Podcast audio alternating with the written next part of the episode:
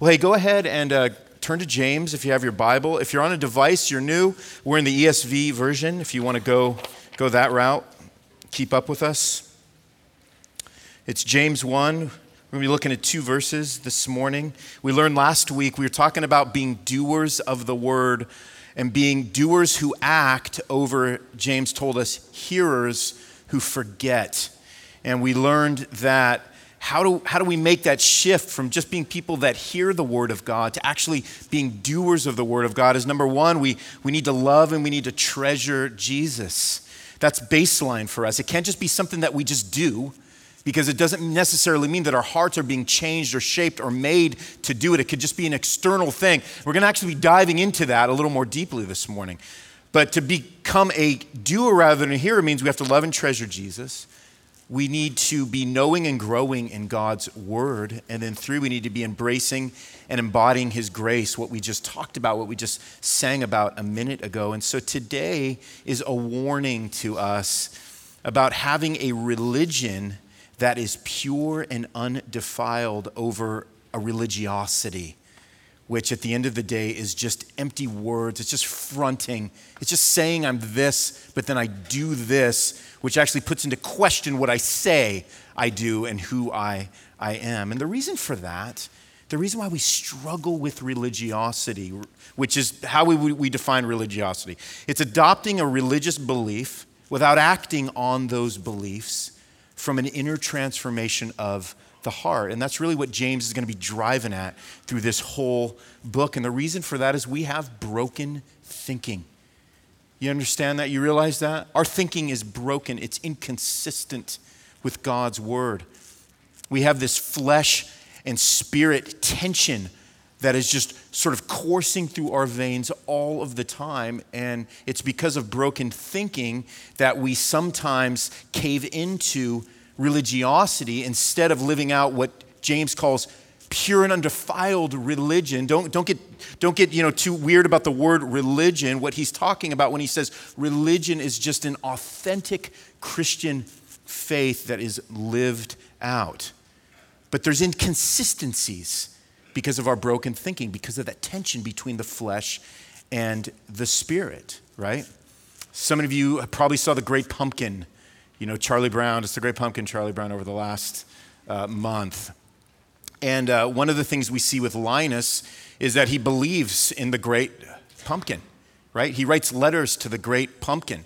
Year after year, this dude goes to the pumpkin patch and waits for the great pumpkin to rise up out of the pumpkin patch and deliver toys for me. He's a little confused. We obviously know that that is the work of Santa Claus. And Linus hasn't embraced that. And yet, year after year, if you watch the special every year, you notice like he's not made any progress. Every year, Linus goes to that same pumpkin patch. He's able to fool Sally to hang with him the entire night. And sure enough, the great pumpkin never comes. There's something broken in the thinking of Linus. There's something inconsistent, even though his friends around him are telling him, he ain't coming, man. The great pumpkin's not coming. It's broken thinking. What Jesus does through the work of his word, which is, by the way, happening right now because we're opening God's word, but what Jesus does through the work of his word is repair and redeem broken thinking. Because broken thinking leads to an inauthentic faith. It leads to a religion that James is going to tell us this morning that is worth nothing worth nothing. He doesn't say, well, it's worth something.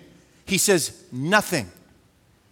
So for us as a church, to always be leaning into godly wisdom means we have to be willing to unpack thinking that is incompatible with the mind and the heart of Christ. It's the willingness to say, hey, look, my family, I grew up with a family that taught me something that in the end, even though like I love mom and dad, it's inconsistent with Scripture because it's calling me to act or not act in a way Scripture compels and commands me to act, right?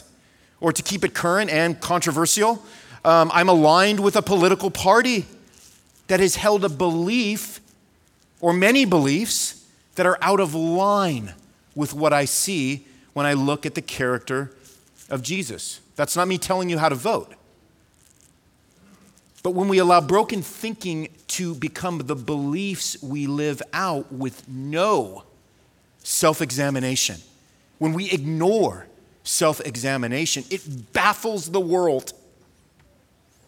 And it baffles the world into asking essentially these two questions. One, if you're really a Christian, why do you think or do that thing that you think and do?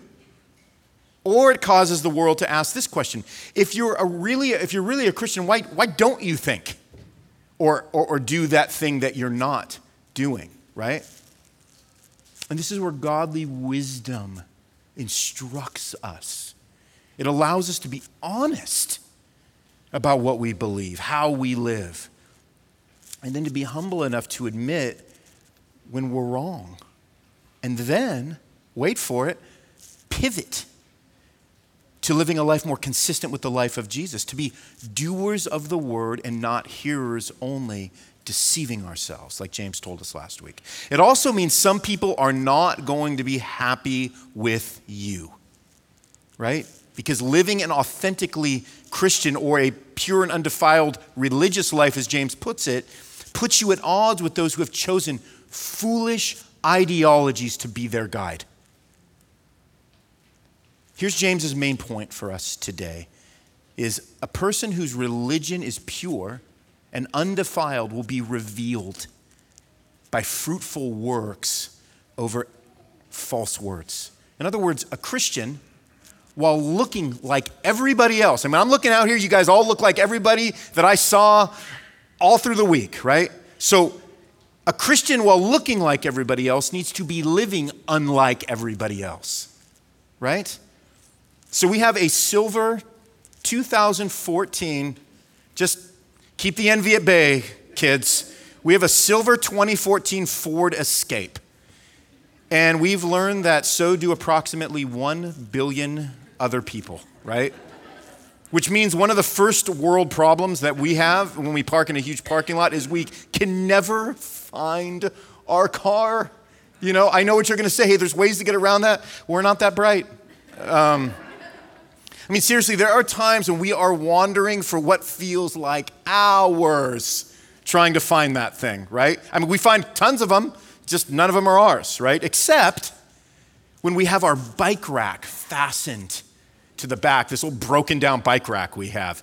That thing sticks out like such a sore thumb that all we have to do is find the bike rack, and we know we have our beautiful 2014 silver Ford Escape.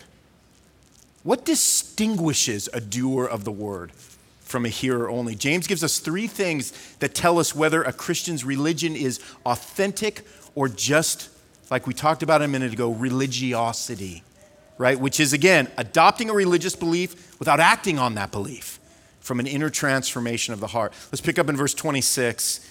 Here's what James says from God's word If anyone thinks he is religious, and does not bridle his tongue, but deceives his heart, this person's religion is worthless. Religion that is pure and undefiled before God the Father is this to visit orphans and widows in their affliction and to keep oneself unstained from the world. So, this is what we're going to do in our time. We're going to look at three signs from James here that a person's faith is not fake. And the first one is this they control their tongue. An authentic faith is one held by a believer who knows and practices how to control their tongue. Turn to James 3, verse 6, because he's gonna we're gonna tease this out sometime in the new year. He's really gonna tease this out. But turn to James 3, 6, and he says this, and the tongue is a fire, a world of unrighteousness. The tongue is set among our members, staining the whole body, setting on fire the entire course of light, and set on fire by hell. James, tell us what you really think about the tongue, right? Verse 7 For every kind of beast and bird, of reptile and sea creature can be tamed and has been tamed by mankind. But no human being can tame the tongue. He goes on to say this it is a restless evil full of deadly poison. With it, we bless our Lord and Father, and with it, we curse people who are made in the likeness of God. So from the same mouth come blessing and cursing. My brothers, these things ought not to be so. then he says this in verse 11 Does a spring pour forth from the same opening both fresh and salt water? Can a fig tree, my brothers, bear olives, or a grapevine produce figs? Neither can a salt pond yield fresh water. So he's showing us that what we say with our mouths comes from a spring of what's in our hearts, which gives evidence to what is in our hearts. Jesus said in Matthew 12 33, He said, Look, either make the tree good and its fruit good, or make the tree bad and its fruit bad, for the tree is known by its fruit. Like we're going to know what kind of tree the tree is by the kind of fruit that it produces in the spring. He was talking to the religious leaders. He said, You brood of vipers, you snakes, Jesus said, how can you speak good when you are evil? How can something good come out of your mouth when your heart has nothing but evil that's being produced in it? He said, For out of the abundance of the heart, the mouth speaks. And that's what James is driving at here. A pure and an undefiled and authentic faith is one where somebody controls what comes out of their mouth. Proverbs 10:19 says this, where words are many, transgressions is not lacking, sin is not lacking. But whoever restrains his lips is prudent. So, what does a person who bridles their tongue look like exactly? Well, a couple of things. Number one, they, they pause before they speak, they pause before they tweet, they pause before they post on Facebook. Secondly, they don't always speak their heart. Now, brother, I'm just trying to keep it real here. Well, why do you think the thing you're trying to keep real isn't coming from a fountain of unrealness that has been cultivated in your heart? And number three, the person who bridles their tongue is someone who wants their words to be winsome instead of a weapon. Man, that's tough for us in this day and age, isn't it? Because here's what we see from an unbridled tongue we see that an unbridled tongue doesn't build up your brother and your sister. We see that an unbridled tongue doesn't rightly reflect the heart of Christ. We see that an unbridled tongue doesn't create peace with its words. Listen, it is a worthless Christianity where words don't match our worship. That's what James is saying here. So, three signs that a person's fake is not fake is that they control their tongue. Secondly, they don't ignore the needy. They don't ignore the needy, the underprivileged. In Psalm 68, verse 5, we're reminded of what the heart of God is towards those who are in need. And this is what the verse says He is father of the fatherless and protector of widows. This is God in his holy habitation. So when we are people that personally invest and care for those who are underprivileged, who are needy, for the orphans, for the widows. The reason why James calls out the orphans and the widows is because they would have been some of the most vulnerable people in that particular time within that society. They had no recourse. It's the way society was structured.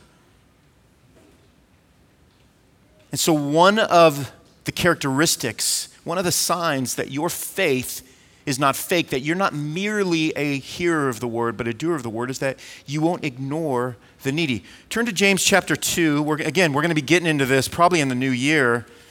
Verse 15 says this If a brother or sister is poorly clothed and lacking in daily food, and one of you says to them, Hey, go in peace, be warmed and filled, without giving them the things needed for the body, what good is that? So also, faith by itself, if it does not have works, is dead. You see what James is doing there? He, he's getting us into the tension of what it looks like to be somebody that says, I care about these things. I'm all about these things. I go to this church. I identify with this God. But then when we look at the actions, they just don't match up, right? When we give ourselves to caring for the underprivileged, the needy, the orphans, the widows, we are number one, showing that compassion is more important in our lives than comfort, than personal comfort. Secondly, we're getting close to the people that Jesus got close to. These were the people that Jesus pressed into, that leaned into, that sought out. Man, I, I, like being around people that are like me, right? Why is that? Why do you like being around people that are most like you? Because it's easy. Because it doesn't require you to have to give something of yourself to fill what another person may be lacking and it keeps you away from a sense of awkwardness and uncomfortableness. It allows you to not be reminded that there are people in the world that don't enjoy what you enjoy. And those are hard spaces for us. James is telling us how our heart should be so moved if we claim the heart of Christ. What good are well wishes? I like well wishes. But when you give well wishes to somebody who needs more than a wish, what good is it? Because here's the thing you are not just a spiritual being. I'm not just a spiritual being, we're holistic. We have lots of needs. We have spiritual needs, emotional needs, physical needs, right? We're embodied souls. We have a body here that needs some stuff. It matters that our physical bodies are well cared for. So, to make a value judgment on who we think deserves our care, well, that's decidedly anti Christ, right? Well, they got themselves in this predicament, Ronnie. Like you've gotten yourself in this predicament of a dead faith. You need Jesus to fill you with the food of God's grace, like the underprivileged need the grace of God's food, clothing, and care. How can we not care for those that God has given us so much grace to as a way, as a conduit to shower that grace and return that grace onto them? How can we not do that? What does it say about our faith? What does it say about what we believe about God? What does it say about the way that we have received the grace of Christ? What did I say uh, a, a, minute ago uh, about this, this idea of, of being these wretched sinners that God just showered us with grace? Pulled us out of the wreckage and the death of our sin and saved us. What does that say about us if we look at somebody and ignore the plight that they're in. James says that's a dead faith. Thanks be to God because God's grace resurrects dead faiths. So we don't have to be in despair about that, other than knowing we need to be aware of it. Thirdly, one of the signs that our faith is not fake is that we actively pursue holiness, James says. We're not polluted by the world. We don't become stained by the world.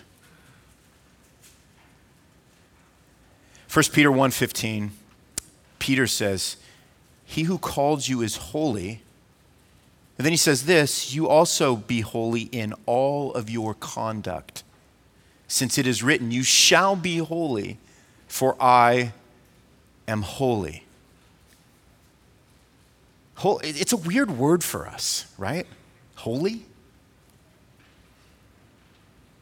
That's something you think that guys like me in my profession are pursuing, right? Isn't the pastor, does, doesn't he have enough holiness for us? You see the way I'm dressed, right? I don't got enough holiness for me. But holiness is a strange thing for us. It's something that we receive as being this religious thing that's applied to God or some other denominations that we've like stepped away from because they use the word too much. But to be holy is to be set apart. To be holy is this act of becoming more like Christ. It's a thing.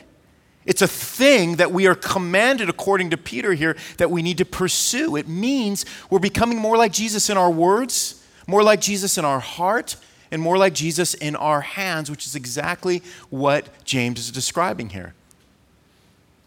And here's what we know about holiness. Here's what we know about the pursuit of holiness is that pursuing holiness, it doesn't remove you from the world. Right? Like substance is not a bubble. We're not here to hide out from all the evils of the world. We're here to become equipped so that we can enter in and we can be a light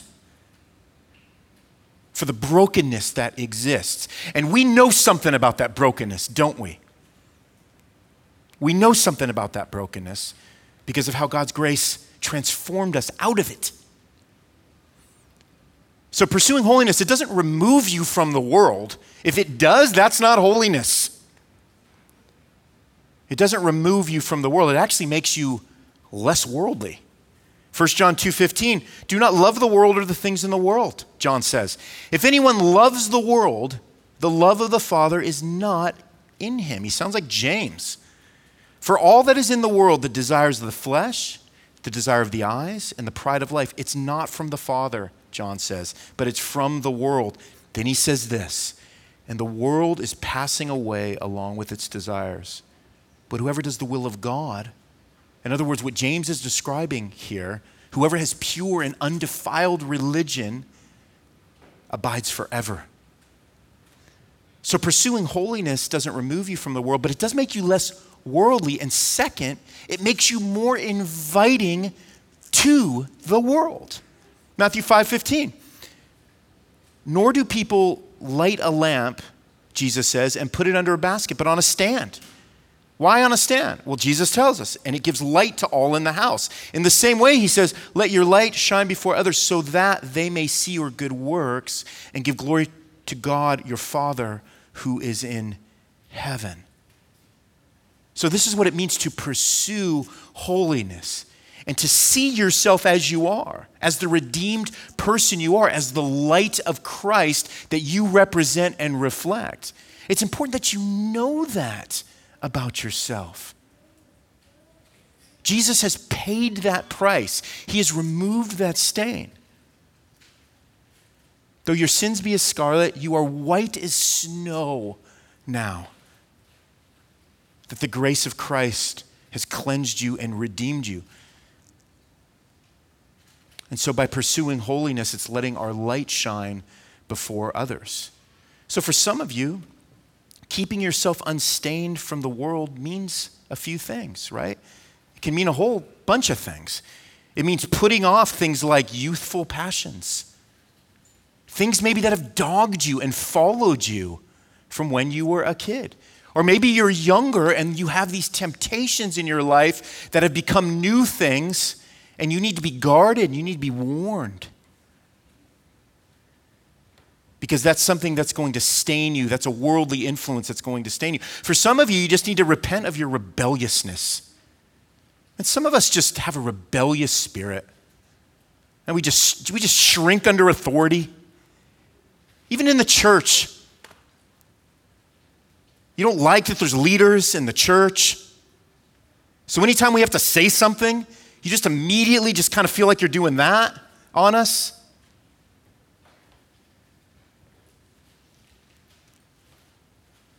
Well, that's a worldliness that we would call rebelliousness. Some of you guys need to look at where you're at with things like greed, your pursuit of money, or envy when you just feel like all the time you're just sick with seeing what everybody else has around you because you don't have it. God hasn't given it to you. For some of you, it's slander.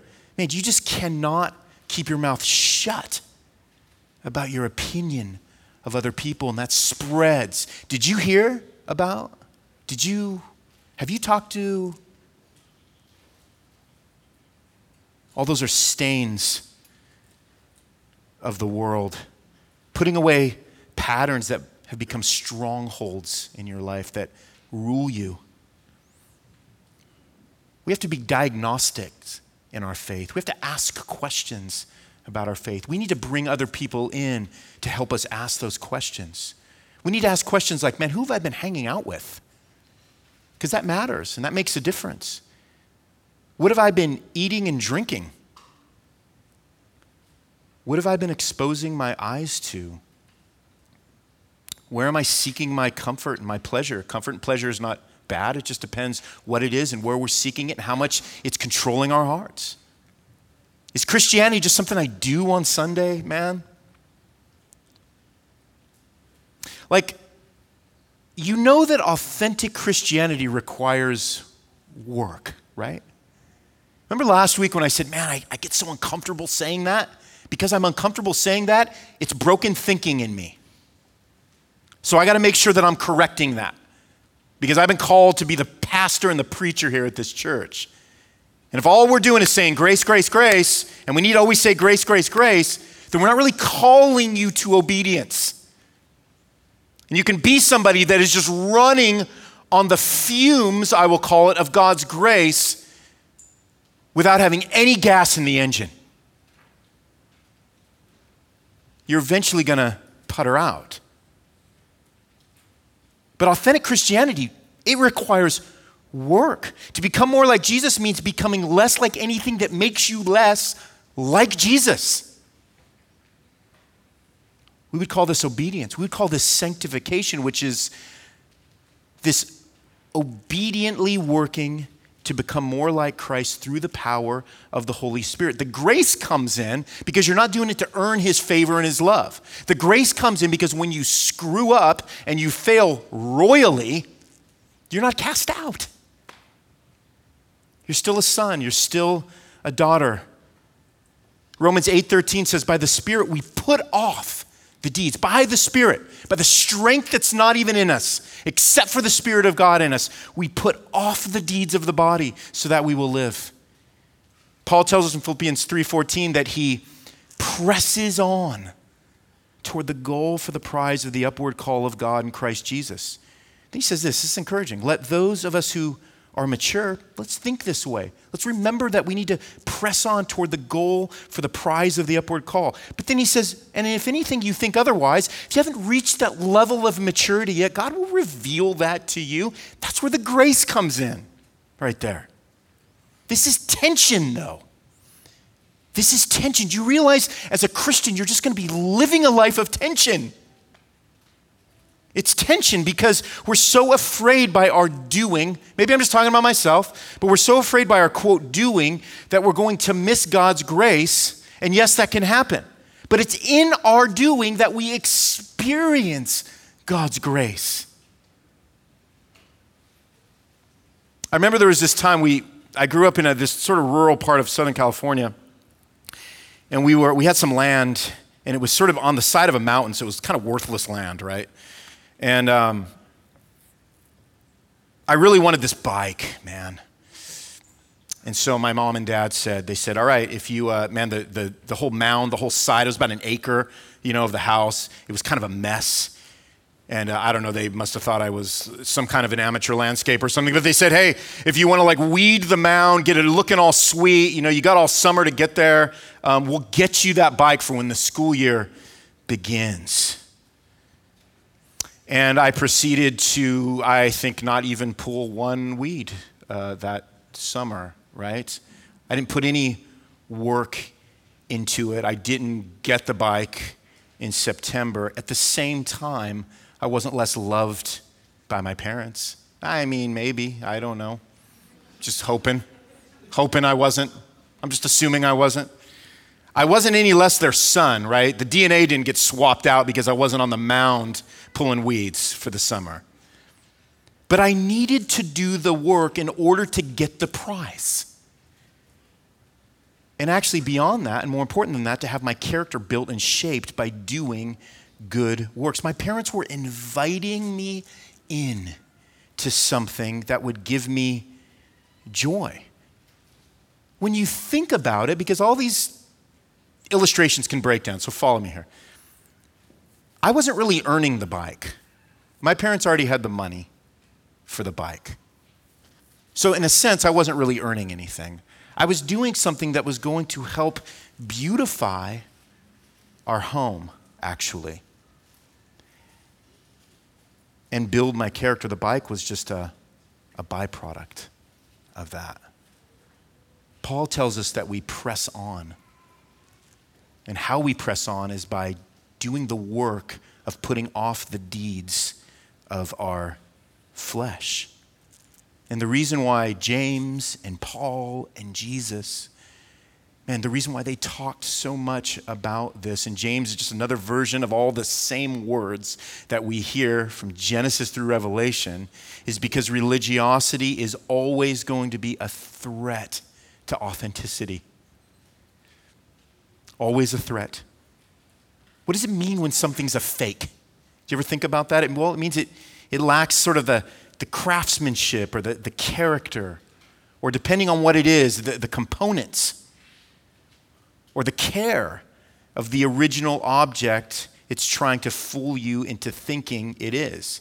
So there was this time where I used to wear uh, Ray-Ban glasses, right? Um, now I, I, wear not, I wear like Roy-Bans now. I don't know. They're knockoffs, right? Um, the reason why is because my wife bought me a couple of pairs of Ray-Bans back in the day, and I lost, I lost both pairs of them pretty quickly.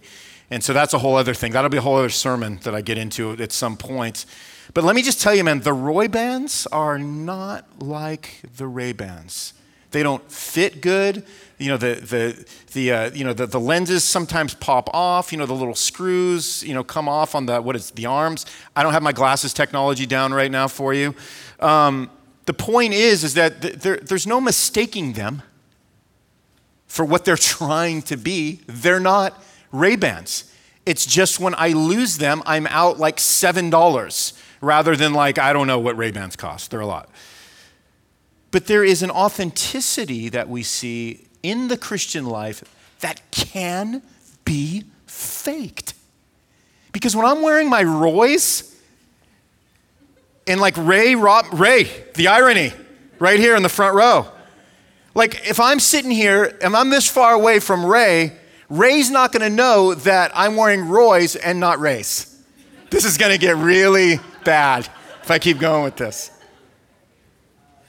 Ray's like, no, actually, I'll know I'm a Ray Ban uh, aficionado. But he's not going to know. That's what's so dangerous. That's why James's language is so sharp here because you all can fake it. And I don't got some extra word from God. I don't know when you're faking it, but it's going to bear itself out, isn't it? It's going to bear itself out. Where do we find authenticity for the Christian life? Well, ironically, it's not just found by doing the things that James is laying out for us, it's actually found Authenticity is found in affection for Christ. Affection for Christ is the springboard to everything we do. If I ever have a Sunday that you don't hear me talk about having love and affection for Jesus, you need to come up and say, You forgot to say that. And then we'll have everybody sit back down. I'll turn back on the mic and I'll say it. Because that, my friends, is what helps us understand what grace is. It's the springboard to everything we do. Where is your love? for Jesus. That's your concern. That's my concern this morning when I look into these three things that James lays out to determine whether my faith is fake or not. It's easy to fake it. It's easy to look like a fruit bearing tree, but eventually, when spring comes, whenever that is, you're just going to be a tree without fruit. So, authenticity, it has to be tied to our affections because an affectionate heart for Jesus furthers an authentic faith in Jesus. So I can do two things as we close. I can condemn you all. Hope I haven't done that. I try not to do that. But what condemnation looks like from a pastor to a congregation is it's pushing you away, it's pointing. Sometimes there's a little pointing but it's creating a burden in you that you're not meant to carry. So, although we are saying get out there and do it, be a doer, we're saying you're doing it on the basis of what's been done. So, Ray Rotman, get out there and do it, man. Roll with it. Be serious about the sanctifying work of Christ and the work that you are called to do based on that love that has been poured into your heart by the Holy Spirit. Get out there and do it. But remember, when you fail, it's okay. Maybe some consequences for failure, but it's okay. You're not any less his son. What I like to do instead of condemn is call. So, what I want to do as your pastor is I want to call you, I want to invite you to something, I want to point you to rest and to freedom. Because a call convicts. A call draws you to repentance. A call says this it says, Come back to Christ because He is the one who authenticates you. It's not your deeds. The call is saying this see with the eyes of Jesus, think with the mind of Jesus, help others with the hands of Jesus, love your brothers and sisters and your neighbors with the heart of Jesus. That's the implication of what James is saying here. Religiosity is the antithesis to authenticity. I'm not trying to use big words, they just all fit together like that. But the religion of the pure and the undefiled is found in the person of Jesus. His words, His heart, His hands. There will be no greater authentication in your life, in my life, in the life of the church we understand what we have and who we are in Jesus, there will be nothing more compelling. There is nothing more inviting for you, considering what Jesus has done and how that moves us and it motivates us to get out there and be change agents to the glory that is Jesus Christ. Amen? Let's pray.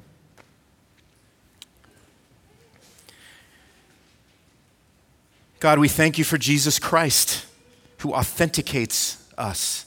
We don't have it in ourselves. We can't do all these things James is laying out and somehow find that this is what justifies us. It doesn't, as much as we'd like it to in some ways. But Lord, your grace has shown us a different way. So, God, would you help us lean in to that grace? We pray. In Jesus' name. Amen.